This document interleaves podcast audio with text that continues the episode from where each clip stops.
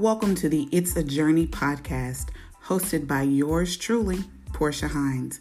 Guys, I'm a mindset and holistic wellness coach, and it's my goal to teach you how to get your mind right so that the best of the rest of your journey can begin. I want to give you access to my 10 plus years of experience working in the field of emotional and behavioral health. So, let's get this journey started.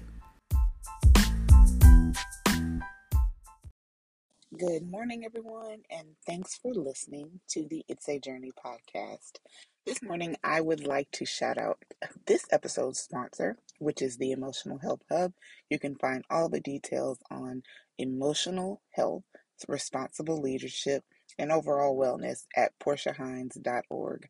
That's P O R T I A H I N E S dot O R G.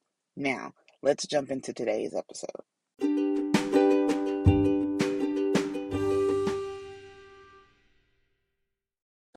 Hey guys, thanks again for joining me on today's episode of the It's a Journey podcast. And welcome back to the ride along session. Once again, I am leaving the gym as I record this episode. So if you hear background noise, that's just me in an exercise of consistency, um, being faithful to what I committed to doing for myself and my health. Which reminds me, it's November, so I'm issuing a challenge. Today is November 1st. Our challenge is how, what action can you take to close out this year? So, for the next 30 days, what something, what intentional something can you do to fulfill a promise that you made to yourself at the beginning of this year? I want us to end 2021 strong. I want us to end 2021 empowered and being able to trust ourselves. All right, so that's your challenge. Pick something and let me know what it is that you've picked on social media. So that's it's I lost I forgot the name of my Instagram page. At I am Portia Hines. Go ahead and tag me. Do a story, tag me, or comment under one of my It's a Journey podcast posts and let me know how you are going to honor a commitment that you've made to yourself earlier this year. All right, so today's topic is all about communication. One of the things that I hear most often when I'm talking to entrepreneurs and when I'm talking to leaders is the frustration. I hear about the frustration they experience due to not having clear expectations set or not knowing where the mark of success comes from. And what we do is try to pivot well, we ask questions, we ask clarifying questions, and then we try to pivot to all right, what was communicated to me? How did I formulate what I think are the parameters of the task that I'm being charged to execute? So, take for instance, if you are in a leadership role in your company or your business or in your home, when you first take on the job, when you first take on the task, usually there's a set of responsibilities or duties that you are charged with doing.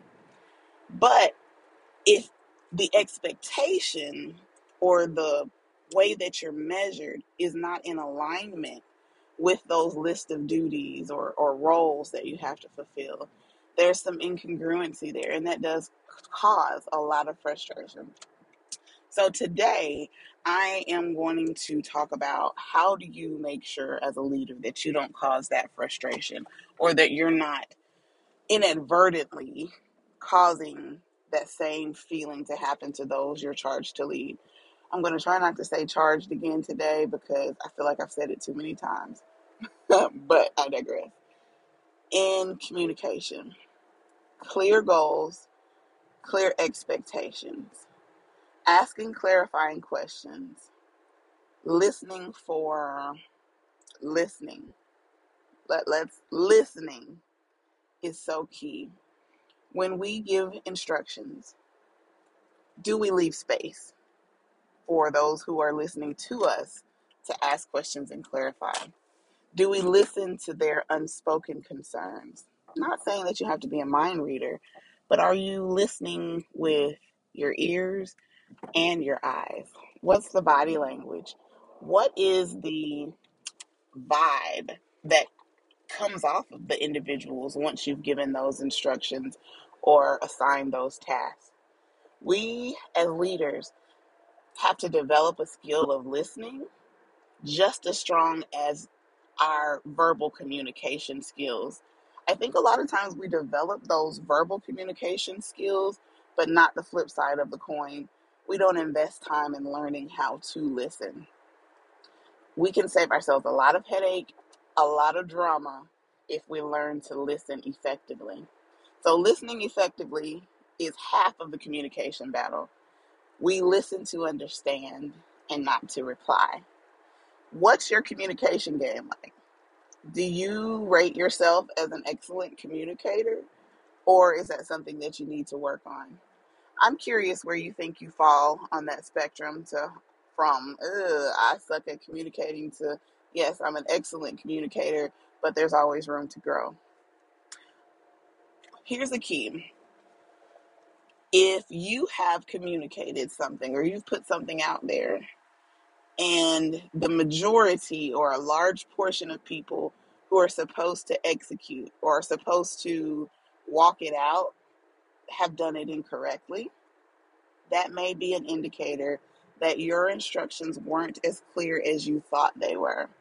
The things we have to take into account when we're communicating verbally is the knowledge base and the understanding of the individual who's receiving. Working in education, one of the things that I've learned, and having children, of course, not everyone learns the same. Not everyone processes the same way. So even though I may say, hey, go clean up your room, to my son, that means one thing, but my daughter, to her, it means a completely different thing. I may say, hey, we can use the majority of this paper, copier paper, but we have to leave some. To one individual, that may mean, okay, if I leave a couple sheets there, then we're good. And to another person, that may mean I need to leave more than 50% on the table bringing it, I don't want to say dumbing it down, but clarifying, making it plain is very, very important. And asking questions is not just for those who are receiving the instructions. Asking questions is for those who are giving the instructions as well. All right, do you have any questions for me? Is there anything that I can simplify? Is there anything that I can make a little bit more exact for you? Let me know if there are any challenges when you're trying to carry this out. Let me know what I can do to support you. That's one of my favorite phrases. Let me know what I can do to support you. Because my job as a leader is to ensure that the environment is such that the goal can be executed, that the task can be completed. What do you think, guys? Are you a great communicator or are you not a great communicator? Have you created an environment where it's safe for those who carry out the task can come to you and ask questions and express concerns? And if not, what are you willing to do to change that? I, as always, I want to hear your thoughts. Hit me up on Instagram at I am Portia Hines.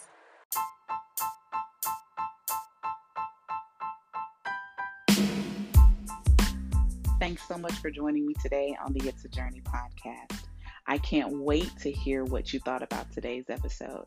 So why not jump on over to Instagram on my account, I am Portia Hines, and let me know what your takeaway moments were and how you plan on putting them into action.